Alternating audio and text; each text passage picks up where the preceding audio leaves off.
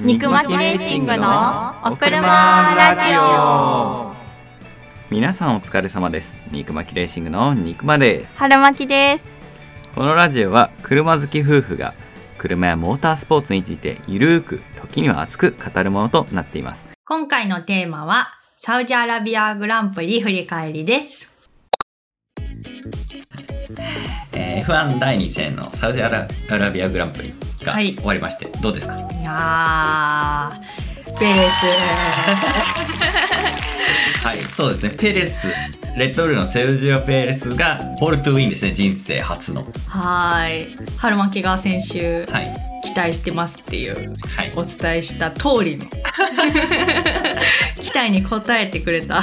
い形ですね。まあもともとねやっぱ最有力視されてたのは、えーレッドブルのマックス・フェルスタッペンだったわけですけども予選でねトラブルがありましてまさはいか15位で、まああの停止とマシンを止めなきゃいけなかったんですね予選でね、そうなんでまあ15位からの、えースタートとなりまして、えーまあ、抜群の追い上げを見せるも、まあ、2位止まりとうんいうことで、フェルスタッペンは、えー、と2位でセルジオ・ペレス、まあ、シティサーキットが、ね、得意なのもあって見事優勝という形で幕を取りましたねはい。はいまあレッドブルは早いわね早いね。あーだってフェルスタッペンだって普通に15位から2位まで上がってきてるからね。そうですねあの、まあ、コーナリングやっぱレッドブル昔からセッティングうまくて速いのはもちろんなんですけどやっぱはいストレートスピードの抜群にさらに速いともうんう遅いチームと比較して直線まあホームストレートとかで30キロぐらい違うよってもう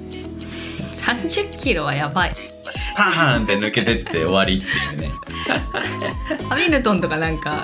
ブロックする気なかったって言ってたもんうん、うん、早すぎてそうねで、えー、と3位はフェルナンド・アロンソですねまたしても表彰台2戦連続表彰台ですアストン・マーチンすごかったいや素晴らしいですねで今回はですね、えーフェラーリちょっとうまくいかなかったですねうーん戦略がちょっとはまらずに、えー4位5位をメルセデスに取られましてやっぱそこのセーフティーカー出る前ににタイヤ交換しちゃってたので、まあ、損をした上にそうあのハードタイヤとの相性が今一つ悪くてまあちょっと最後伸び悩んでそのままフィニッシュと、うんまあ、正直言ってもうつ抜いかてない抜かせる感じもなかったですねうんメルセデスに対してね、まあ、メルセデスはそういうちょっとラッキーもあって、えー4位5位ということでまあ悪くはなかったねという感じでしたけどうんうんまああのとはいえねフェラーリあのルクレールも12位からでしたからあのペナルティで。そうですよね、はい、まあ、その点で言えばまあ被害は最小限だったかなっていう感じではありますけどうね、んでそれの下が、えーアルピーの2台ですねオコンガスリーはいまあここはもうなんでしょうねダントツの5番手ですねアルピーはあのダントツの5番手あの中団勢から見たらトップ層ですねここがはいでまあただ全然その前には追いつけないけどかといってやっぱ後ろにもやられないみたいなそうですね、はい、ちょっとめ珍しいポジションになってますけどねでその下が熱いですね今回はね、えーでここまででもうあのすでに9台あのストロールがねアストンマーチンあのリタイアだったんですねマシントラブルでねそうですねなんで、まあ、これでトップの、まあ、4チームがいてでプラスアルピーヌなんでもうあ残り1枠しかポイント取れないんですよ10位までしかポイント取れないんでそうなんですよねそうあとはもうねもううぞうむぞうのマシーンでねその1ポイントを巡ってねもう地獄の争いを繰り広げるっていうポイント取れない選手もこのままだと出てきちゃうんじゃないたくさんそうですよ本当にね今回はねやっぱマシンの優劣っていうのは結構もうはっきりしちゃってるんでその1ポイント取るのが本当に大変ですね、うんで、まあ、そこに、えー前回11位だった日本のね角田選手はいなんですけども今回もその争いに絡みまして、う今回も惜しくも11位だったんですねん、大健闘ですいや本当に予選からね本当にすごかったですよ、うん去年までとは本当に次元が違うもともとね才能はあると思うんですけどそれをこうすごいねちゃんと成長させてきてるなって感じがしますよね彼はあのマシンであのマシンでマジで抑えマジでビリのマシンあれは本当にまあさっきもねあのレッドブルの話したじゃないですか、はいコーナリング速いけどストレートも速いはいそれの逆本当に、コーナリング速くないけどストレート がめちゃくちゃ遅い何にもいいところない本当にグリップが不足しててね要はダウンフォースが得られてないんですよダウそうンでフすォねース得られてないのにドラッグ空気抵抗が大きくてストレートも遅いってね意味わからんですよねこれあれですよレッドブルと同じエンジン積んでますからね彼ら はなおかしいなおかしいですどんだけ非効率なマシンなんだっていうねうん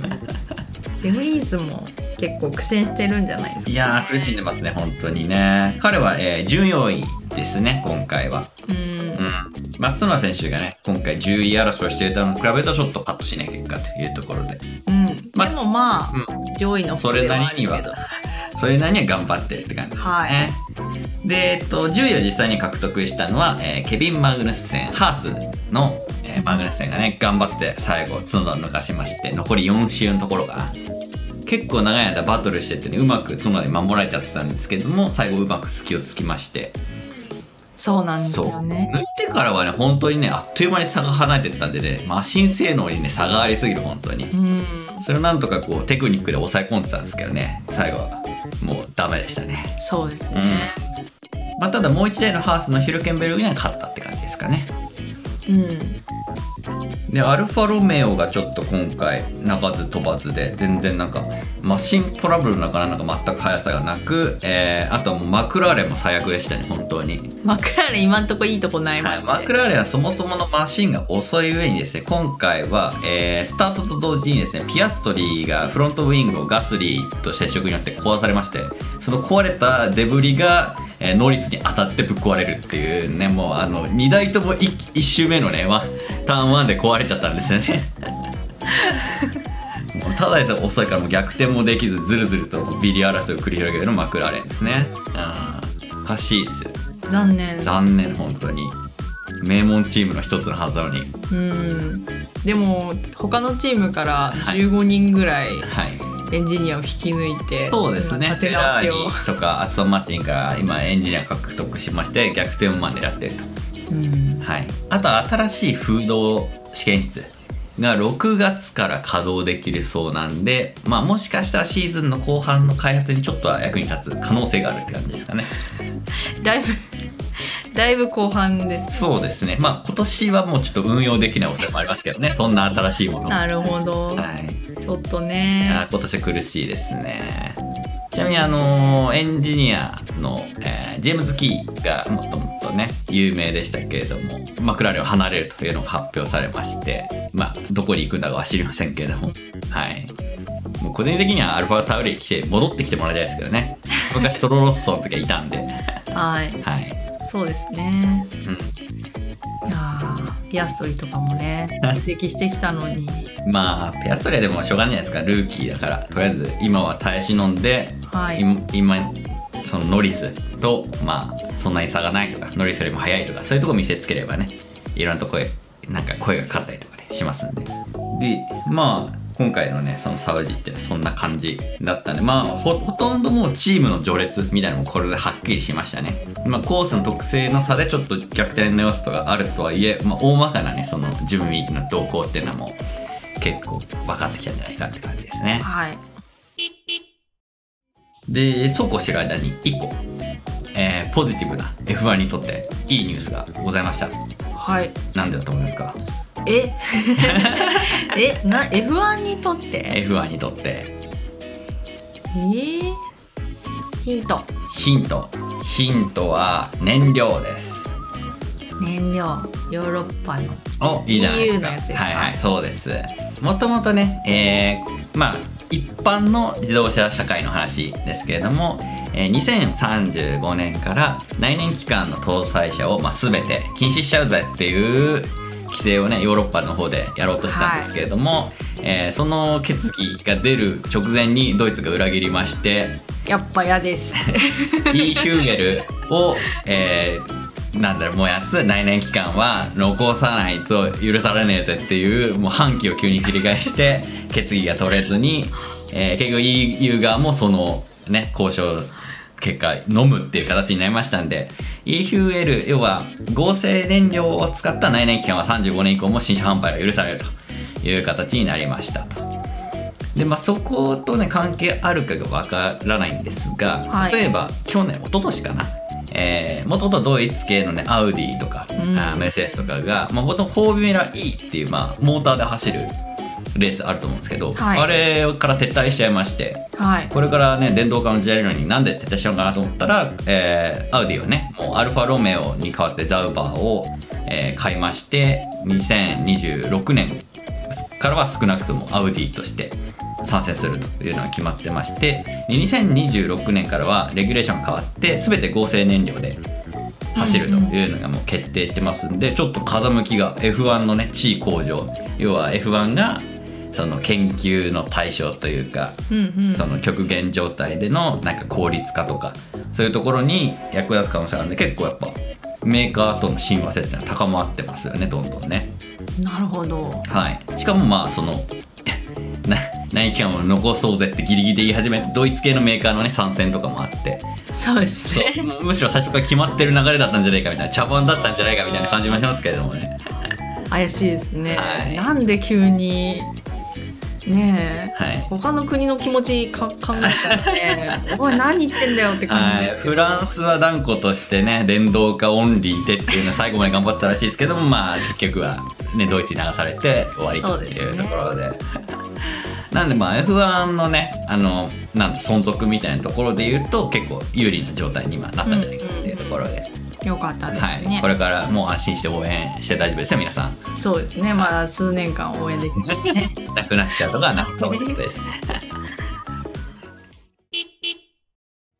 で、えーお次はいは3戦目はオーストラリアですね。は中い東のフェーズが最初の冒頭の部分が終わりまして次オーストラリアですねもう今日から金曜日金曜日の、うんフリーこれが出る頃には始まるって感じですかはいはいどうなんですかねオーストラリアはどうですかねまあでもフェルスタッペンがやっぱりもう挽回してくるんじゃないいですか、ね、やーまあ普通に考えたらレッドブル圧倒的に速いのでどっちかがまあ優勝するっていうのも普通でいけばほぼ確実なんですけれどもレッドブルはね1回しかオーストラリア側が実は優勝したことはないんですよね意外ですよねはい、12年ぶりのね優勝を目指して、えー戦うということですねなんでまあ期待していいんじゃないですかちなみに、えー歴史上最多優勝は11勝を挙げてるマクラーレンですうーん今年はちょっと、うんまあ無理でしょうね めちゃくちゃトラブルあってもう極端な話10代とかいなくなったとしても優勝できないと思そうだねうそうなんいやわかんない雨とかが降ったりとかしてなんかよくわかんないけどあウェットとかがなんかすごい良くてみたいないやーオーストラリア雨降らないですからねそっかいやーマクラーレンの優勝見られなさそうですねさすがにまあそうですねあとは、まあ、アストン・マチンが引き続き絶好調なのかどうかっていうのが注目ポイントじゃないですかねアロンソがまだはい55なの かでもストロールもリタイアする前は結構頑張ってましたよね、そうですね割といいポジションを走ってたんサウジアラビアで少なくとも、まあ、アロンソに追いつくってことはどうもなさそうですけれども、うんメルセデスフェラーリとはまともにやり合える位置に常にいるんじゃないかなって感じがしますよね、うんうんうんそうねあとはまあ何かなアルピーヌはやっぱもともと因縁のあるフランス人2人がやってるんでチーム内の争いどうなっちゃうかなってこう心配されてますけど今のところ静かですねそうですねお互い結構クレバーに戦ってますよね、そうですね、はいあそこはどう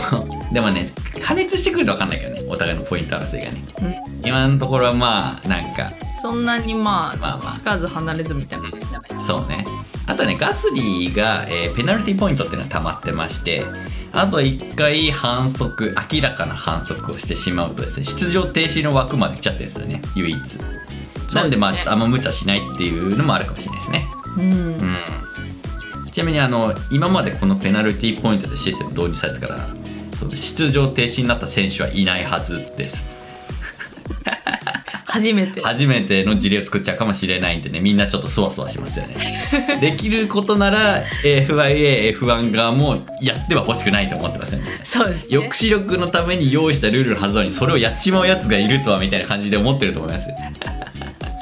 ペナルティポイント重ねすぎですよそうですよねだってもう人気ある花形のね20人しか世の中にいない F1 ドライバーの1人が出れないっていうのは困りますからね基本的にみんなは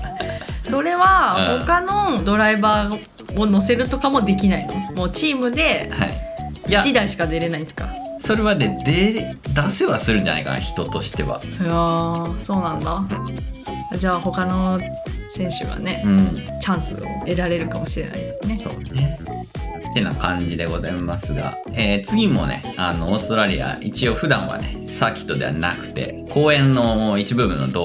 はい路を使いますんで、まああのいわゆるねトラックレボリューション